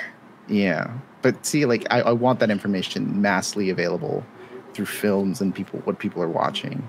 Um, it, it- there's there's a certain number of audiences that won't be exposed to that. Like you know, I, I want kids to enjoy it, right? Like, hey kid, you got to read this thirty chapter book to understand the intricacies of what Finn's going through. Um, I don't think that's as appealing as like I know I just want to watch a movie where there's like light swords and beams. Um, because those I, I feel like those should be easily accessible. Um, yeah, like a continuation of Finn's story is definitely needed, and then we need justice for Rose. Like she just got shafted, man. Like it's not fun. It it was really not a fun time to see that happen. Um, and they were so excited about the scenes so between her and Rey. They were so excited, mhm, and they were all cut out. yeah, They were Uh, like, because like you shouldn't have to read the books to get those information. Yeah, Like they were friends. They were on like on Oct- uh, wherever the base was. It's like they they were there for like a year, mhm, being Oh. friends yeah, Yeah. Because like, and- but also like the the Cobalt Squadron book, like that about Rose and her sister Paige. Like, I feel like that could be adapted pretty well into a film. Like, you get like a Mhm. story of family and helping like these other planets that are going through these rough times, and it's not really about Force users at all. like, yeah. I, I is looked at it again. Underrated. so. I, I looked at it again. it's short Either too. It's easy. either either Bastila or Satele um, with Gemma Chan or Elodie Yung. ah, no, you can't have her. I, I I will have her. no, Elodie Yes. Yung is my is is is my um Lourna Dee from uh from the High Republic. so I mean, I mean, put lekku on her and she's unrecognizable. she can play two different things. hey, find a girl that can do both. Um, Cal four in, in the chat with uh, nine ninety nine. We appreciate appreciate you, Cal. He's become a good friend. Um, found him actually here in the chat Oh, on one of the podcasts, so we've become good friends. So he's uh, yeah, Cal's Cal's the best. Um. X Core Gamer Skills says he wants uh, Jet Li as Stellan or Cohmac. That could be interesting. Um, Cal4, you know, wants a Chirrut or Baze origin show. And they actually just adapted the short book. Um, um, there was a short book about them. They recently adapted it into a comic. I bought it. Haven't Oh, read cool. it yet. Oh, Um, I know they're releasing a uh, a Star Wars duel like based on Star Wars Visions. the, Yeah, um, Ronin. Ronin, yeah, Yeah. that one. I, that, I'm gonna pick that one up. I, I don't read a lot of Star Wars literature, but I'm definitely gonna pick that up. That one seems really interesting. I like Henry's uh, d- um, suggestion with Shay Mitchell. I would love to see that. Wouldn't we love to see that? Yes. Yep, I said Shay Mitchell in the New Republic era as a Jedi Padawan under, um, in the oh yeah New Republic uh, under Luke would be a perfect casting, and I even had to because I, I couldn't place that, so I looked it up and I'm like, yep, I I, I, I would love to see that. Where, where do you guys think Star Wars is going now? Because like we got like things like the Mandalorian, uh, Book of Boba Fett, but like I kind of want to Ahsoka, see a continuation, yeah, of like where we're gonna go after this whole like Skywalker saga. Yeah, it seems like everything's been kind of s- stuck before that. Yeah, Like they've been kind of scared to touch yeah. what comes next in those characters because it's Star Wars. Wouldn't without you be? polarized. Skywalker? I guess, but also it's that's what I'm also saying is like they should make a decision. They should hold to it. Like it's I mean, I it kind of makes sense. Like in the old before Disney, like mm, the blank slates. It's really tough to do stories after Anakin because we always get those like, oh, but his sacrifice, you know. Um, and it's true because if you hold to his the prophecy to be quite literal, then anything, any conflict after after his sacrifice breaks it. So. mm, Um, it is a scary kind of uh, endeavor to undertake is to write something that's worthwhile that's after and again when people aren't like oh but it's it's ultimate balance nothing ever ever happens ever again It's like there So- can be conflict when Yeah, there's there balance in the force. It's not Yeah, exactly. okay. The world, the universe is better. There's there's nothing going on. There's no slavery anymore. It's all good. The Well, day people are- it's like But George Lucas had his seat, and you're like, yeah, and the Sith came back, and that even one just too. reading so bloodlines too, like about like Yeah. Leia and like trying to get like the government back up and running took years, and it wasn't that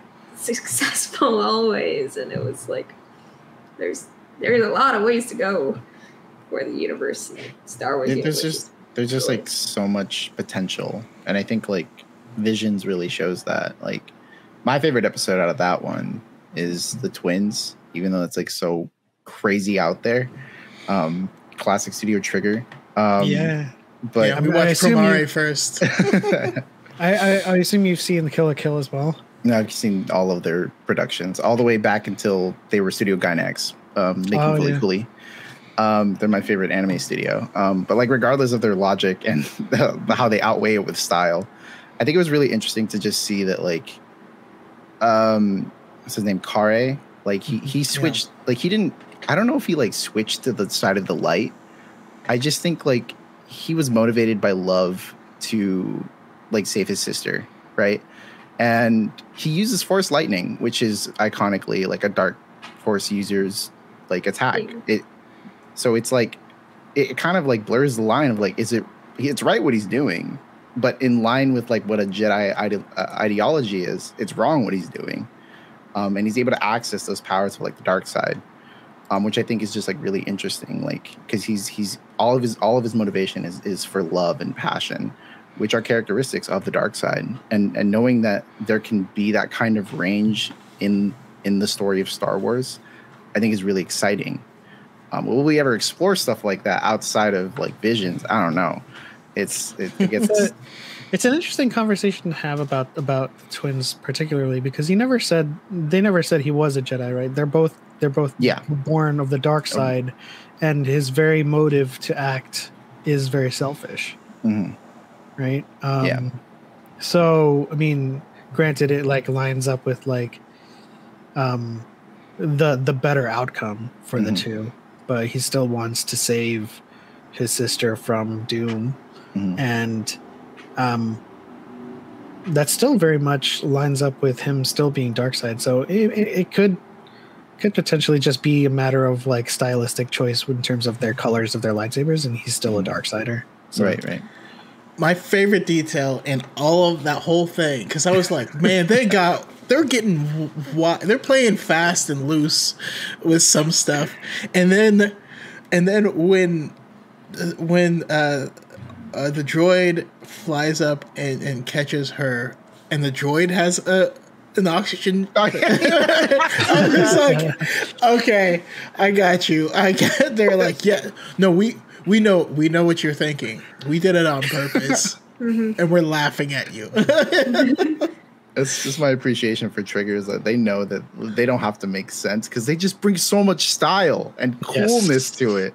They I mean, outweigh making they're having sense. fun with Star Wars. Yeah, and which that's, that's is what that's people so should fun. have. Like yeah, so much of Star Wars, like like that's why I've stepped back from like posting a lot of Star Wars content because like people get so wrapped up in the nitty gritty. It's just like they're not having fun with it. Mhm. It should Yeah. be fun. You It should, be enjoy it. If you like That's Star like Wars, the you funnest episode. I love that episode. enjoy Star Wars. I'm the At least a little bit. definition of wrapped up in the nitty gritty, and I have fun with it. Like you can, Yeah. you Because A, lot, a lot of times you're just like, oh my both god, can these exist. people.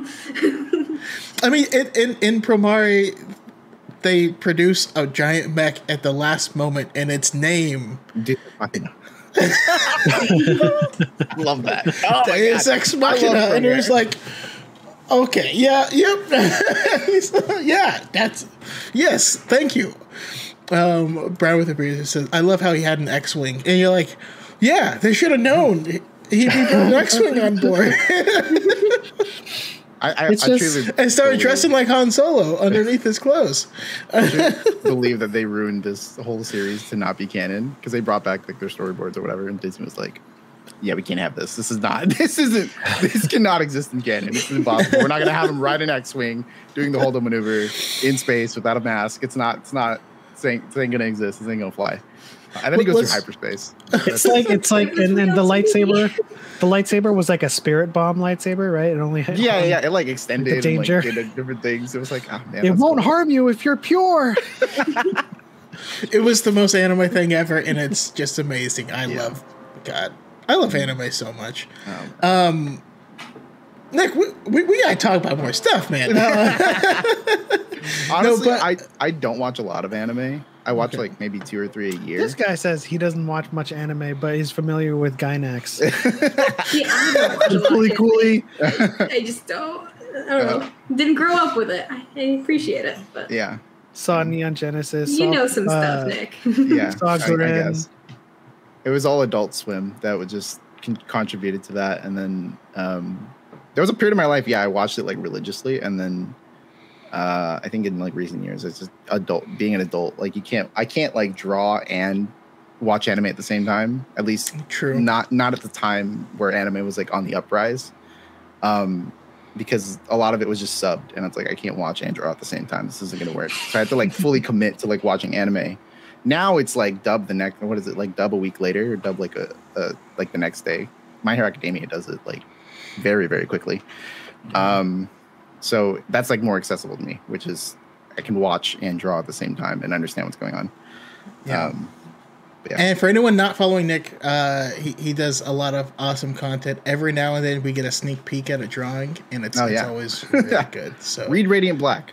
that's yes, Oh, you also drew our uh, podcast avatars. They're so Oh, yeah. good. they're so They're so good. good. I use them as stickers on everything. I love it. Oh. I I because I, I logged in for you guys' first episode or first publish first live episode, Uh-huh. and I was like, "How does this look so good already?" Like my I looked Nick. the high ground looked like trash. all I did for was vectorize the logo. It was all, No, all but him. Victoria did an amazing job on the logo. Like when I saw it, it was a stunning logo, and I was like, "This is fucking sick," and it's it's a great way to start. Which, by the way, we will be live self plug in. Sorry, Tomorrow. Oh, tomorrow. I encourage it. yeah, Uh, real quick, Xcore Gamer Skill says Adult Swim responsible for two of my favorite anime, Bebop and Trigun. I love Bebop, man. Uh, Except for the Bebop show. I haven't watched it, but I've. The, the I like the intro are. the intro was released. good. The intro reminded me a lot of Speed Racer. Um, but yeah, go ahead. uh, go ahead. Oh, uh, uh, so so that that intro tank was my ringtone for years until until my roommate was watching Bebop, and every time he'd watch it and get to a new episode, I think my phone was ringing, and I was like, all right, I got, I got, I got, I got, I got. It. Did you you saw you saw the live action intro? Oh yeah, yeah, yeah. I'm, I'm, I'm excited. Um, I also saw the online reactions to Faye's outfit, and you're like, a human can't wear that. yeah, it's impossible. That's not possible. It's not humanly possible. Uh, but it's also not practical. It's the, doing all the things that Faye does. Um, It's gross. Yeah, like back to Star Wars. Uh, yeah, what me- it's sounding like is we need to bring y'all on for an anime episode. oh yeah, definitely. Yeah, Yes. yes. would be honored. Yeah. Yeah, me and Victoria will go uh, along with our other two uh, co-hosts, Johnny and uh, Liba. We'll be going live tomorrow, 6.30, uh, twitch.tv forward slash Voices of Atlas. Yes. Did it. Yes. Nice. First We're try. also on Instagram and Twitter. Yes. Find us, so you can see all the updates and posts and stuff there. So you guys heard it. Voices of Atlas. Please check them out. Follow them on Twitch. Um, I will uh, leave all the stuff in the description for future generations to, to, to find. Um, are you guys also do you post the audio We're on, on other platforms? Yeah. on Spotify. And We're on I think right. Anchor. We're we're posting it through Anchor, so Yeah. anywhere they We're, work, we're working through. it. It's a lot to get podcast places, which I've found. It's Um, irritating because yeah, everyone has a is. s- a, very different thing to do, and then yeah, yeah. Trying to get on Yeah. Apple, and I did not know that was like a paid service. Oh, I'm on Apple. Uh, Dyad is on Apple. I don't think you have to pay for it. Oh, really? Um, yeah, this is on Apple. Um, but I, I mean, but I pay for Podbean, which Yeah. Oh, got can it. put it on Apple through. So I don't know. We're I on don't know. What- Spotify. We'll figure it out. We're all Shout, figuring it out. shout out it's a to learning Dat, experience. Dat Boy Steve says Bleach is top three. Yes, listen, if you if you read read the manga, it's one of the best manga like of all time. Hands down. I will have to trust you on that because my list is far too long. um, uh, going back to, to Star Wars, and you know, we're getting ready to close out, and so thank you guys for plugging that in. Feel free to plug it again or any future projects or things you're currently working on. Um, yeah, do you have any closing thoughts on representation um, in Star Wars? Anything that you wish that the public or people in general could knew could know just get through their their thick heads um or and just just see someone else's perspective so yeah any closing thoughts and also and once again where we can find you and your amazing content um because Pep and I do Dyad in the Force, I'm going to start with him, so it doesn't sound like I'm just trying to plug myself later. Uh, Uh, final thoughts. Uh, you know, I think the uh, the only kind of idea that I want to leave everyone is that um, just we need more representation, and that's not a bad thing. Um, stop complaining. You know, I don't know how many hundreds of years we. Well, I don't know how long you know movies and TV have been a thing, but like for how long, however long that has been, you've had your stuff. Now, if you see an Asian on screen, don't panic. That's a good thing for us, and it makes us feel better, makes us feel like we exist.